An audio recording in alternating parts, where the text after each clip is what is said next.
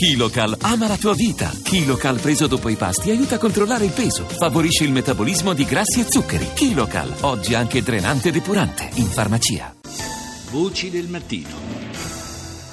Dalle atmosfere suggestive cubane passiamo a tutt'altro clima, il clima di un paese devastato dalla guerra, devastato eh, ormai da un conflitto che va avanti da ben sei anni, un conflitto che entra proprio oggi nel settimo anno, stiamo parlando della Siria.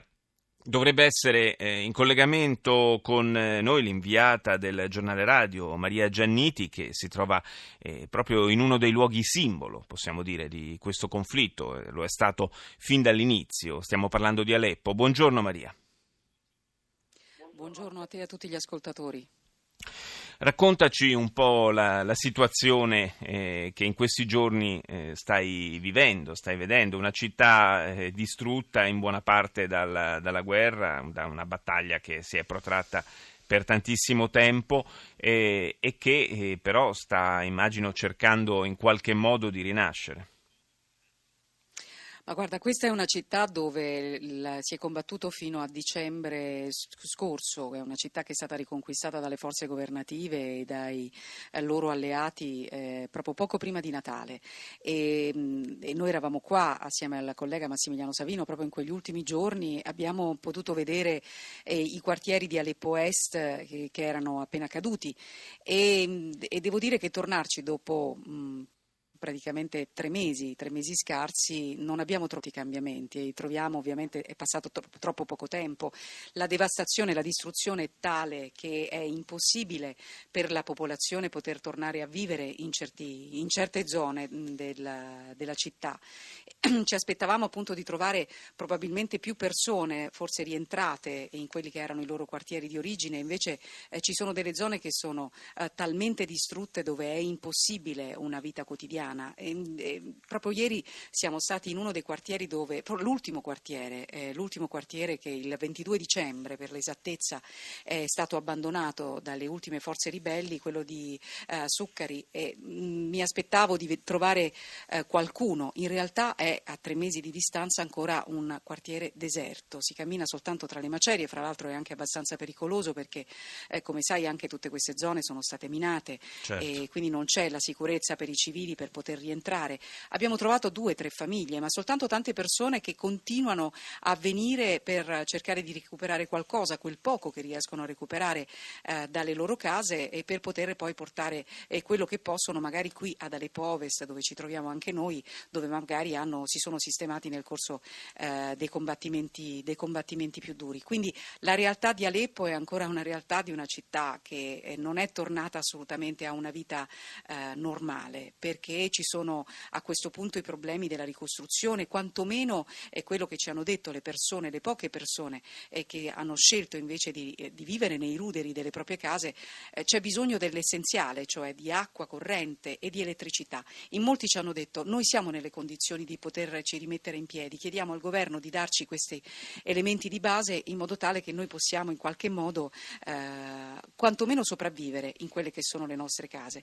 E in questi giorni, proprio noi siamo arrivati qui due giorni fa, eh, siccome si è parlato molto mh, due giorni fa anche delle condizioni dell'infanzia di sì. dell'infanzia siriana. Sì. Sono usciti dei numeri eh, drammatici di quelli che sono stati morti nel 2016, bambini addirittura usati come combattenti, eh, problemi di matrimoni, eh, matrimoni, precoci per quanto riguarda le bambine, ecco numeri veramente incredibili.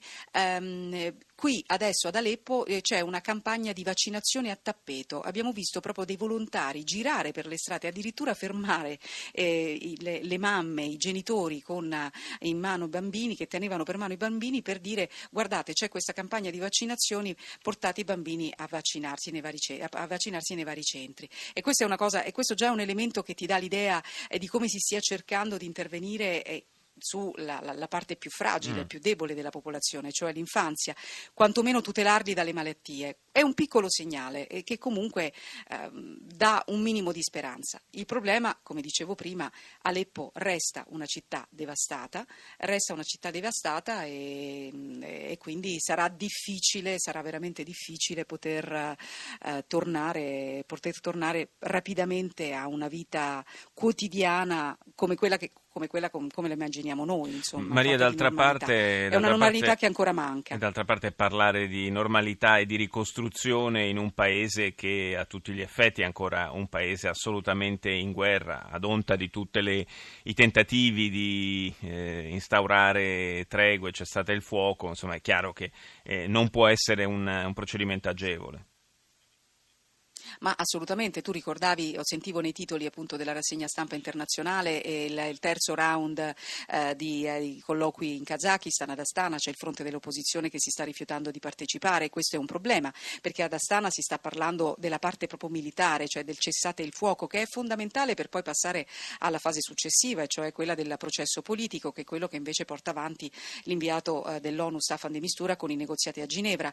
Eh, se si interrompe questo processo ovviamente si entra in quella situazione di stallo. La, la, quello che sto dicendo molto spesso, un po' anche ne stiamo cercando di ricordare nei servizi che stiamo mandando qui dalla Siria, è che eh, in Siria ci sono tanti fronti di guerra e quindi non è facile cercare di trovare eh, una soluzione a questi tanti fronti aperti. Ti cito un ultimo esempio che abbiamo visto proprio qui ad Aleppo. Siamo andati a visitare il campo di Gibrin, eh, che è un campo sfollati che a dicembre ospitava le persone fuggite da Aleppo Est. Adesso questo campo campo è uh, pieno di persone che sono fuggite dalla zona nord, dove le forze governative hanno cominciato a combattere contro l'ISIS, dove ci sono i bombardamenti delle forze governative appoggiate anche dai russi su postazioni dell'ISIS. Quindi sono persone che stanno fuggendo invece dallo Stato islamico. Certo. E, allora, e quello è un fronte dove non, non, c'è alcuna trattativa, perché sappiamo che al tavolo delle trattative i gruppi terroristici non partecipano. Come cercare di chiudere questo fronte? Ecco, quindi capisci che eh, si sta cercando di portare avanti una trattativa, ma soltanto per una parte del conflitto. Resta un'altra parte dove invece la guerra continuerà ad andare avanti. Grazie a Maria Gianniti, inviata del giornale radio in Siria, nella città di Aleppo. Grazie di essere stata con noi ed è collegato con Voci del Mattino il professor Francesco Strazzari, docente di relazioni internazionali alla Scuola Superiore Sant'Anna di Pisa. Buongiorno. Buongiorno a voi. Sei anni di guerra in Siria con eh, le conseguenze di cui stavamo parlando anche adesso con Maria Gianniti. E, quanti anni ancora questo conflitto dovrà andare avanti? Difficile evidentemente fare delle stime, ma è chiaro che già sei anni eh, è una durata impressionante per una guerra.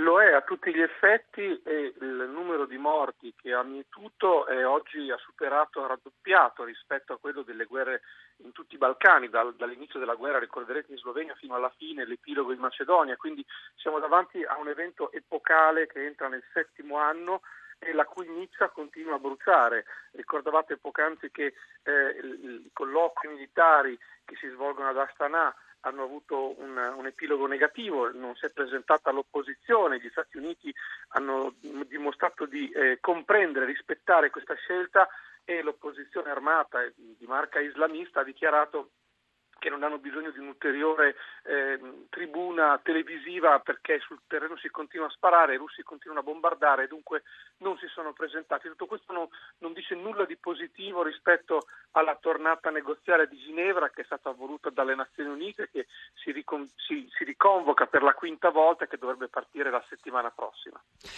Eh, la situazione anche dal punto di vista militare eh, è ancora abbastanza fluida, insomma, mm, abbiamo, ci ha dimostrato la vicenda di Palmira come eh, qualunque riconquista di, di, terreno, di centri urbani, di zone del, della Siria non possa mai essere considerata come acquisita, come definitiva, perché eh, la d'altra parte anche le dimensioni del paese eh, favoriscono eh, chiaramente questa, questa, fluidità e questo eh, movimento continuo del fronte, però è anche vero che eh, un trend ormai sembra abbastanza eh, chiaro, cioè il, l'ISIS ormai è sulla difensiva, c'è da chiedersi quando scatterà davvero la, eh, l'offensiva finale su Raqqa e con quali conseguenze anche sul piano umanitario. Sì, la, l'offensiva su Raqqa è attesa nel, nel, nell'arco di settimane, ormai la terza fase di accerchiamento a guida delle forze kurde e arabe che gli Stati Uniti sostengono eh, è continuata, si, c'era il dubbio se la presidenza Trump avesse, avrebbe continuato o si sarebbe allontanata dalla linea seguita da, da, quella Obama, ebbene c'è una linea di continuità da questo punto di vista, anche se gli Stati Uniti sono eh, più inclini al dialogo con la Russia di quanto non fossero i, i, nella fase precedente, e però Raqqa è la prossima battaglia, stanno fuggendo i civili, al tempo stesso c'è un'area di cui si, si, si sa poco, che è quello che avviene nella regione nord, nord-occidentale, dove invece altri islamisti che non sono lo Stato islamico ma che sono di, di matrice qaedista si sono riraggruppati intorno a una nuova formazione che si chiama Tahrir al-Sham che ha preso il sopravvento anche rispetto ad altre forze islamiste diciamo, eh, più vicine a linee di dialogo con la Turchia e con i paesi del Golfo e in questo momento sta imponendo un nuovo ordine intorno alla città di Idlib. Quello che eh, si, si, può temere è che diventi una nuova Aleppo, cioè che la guerra lì avrà una nuova recrudescenza dopo, dopo Raqqa. Quindi questi sono i fronti più caldi, rimane la guerra intorno alla città di Damasco, rimane la guerra nel sud, anche di questo sappiamo poco, si combatte sul confine giordano, anche in questo caso sono presenti gli islamisti, e però eh, il, il, quadro sembra più stabile di quanto non sia nel nord o a Raqqa. Grazie, grazie al professor Francesco Strazzari per essere stato ospite a Voci del Mattino.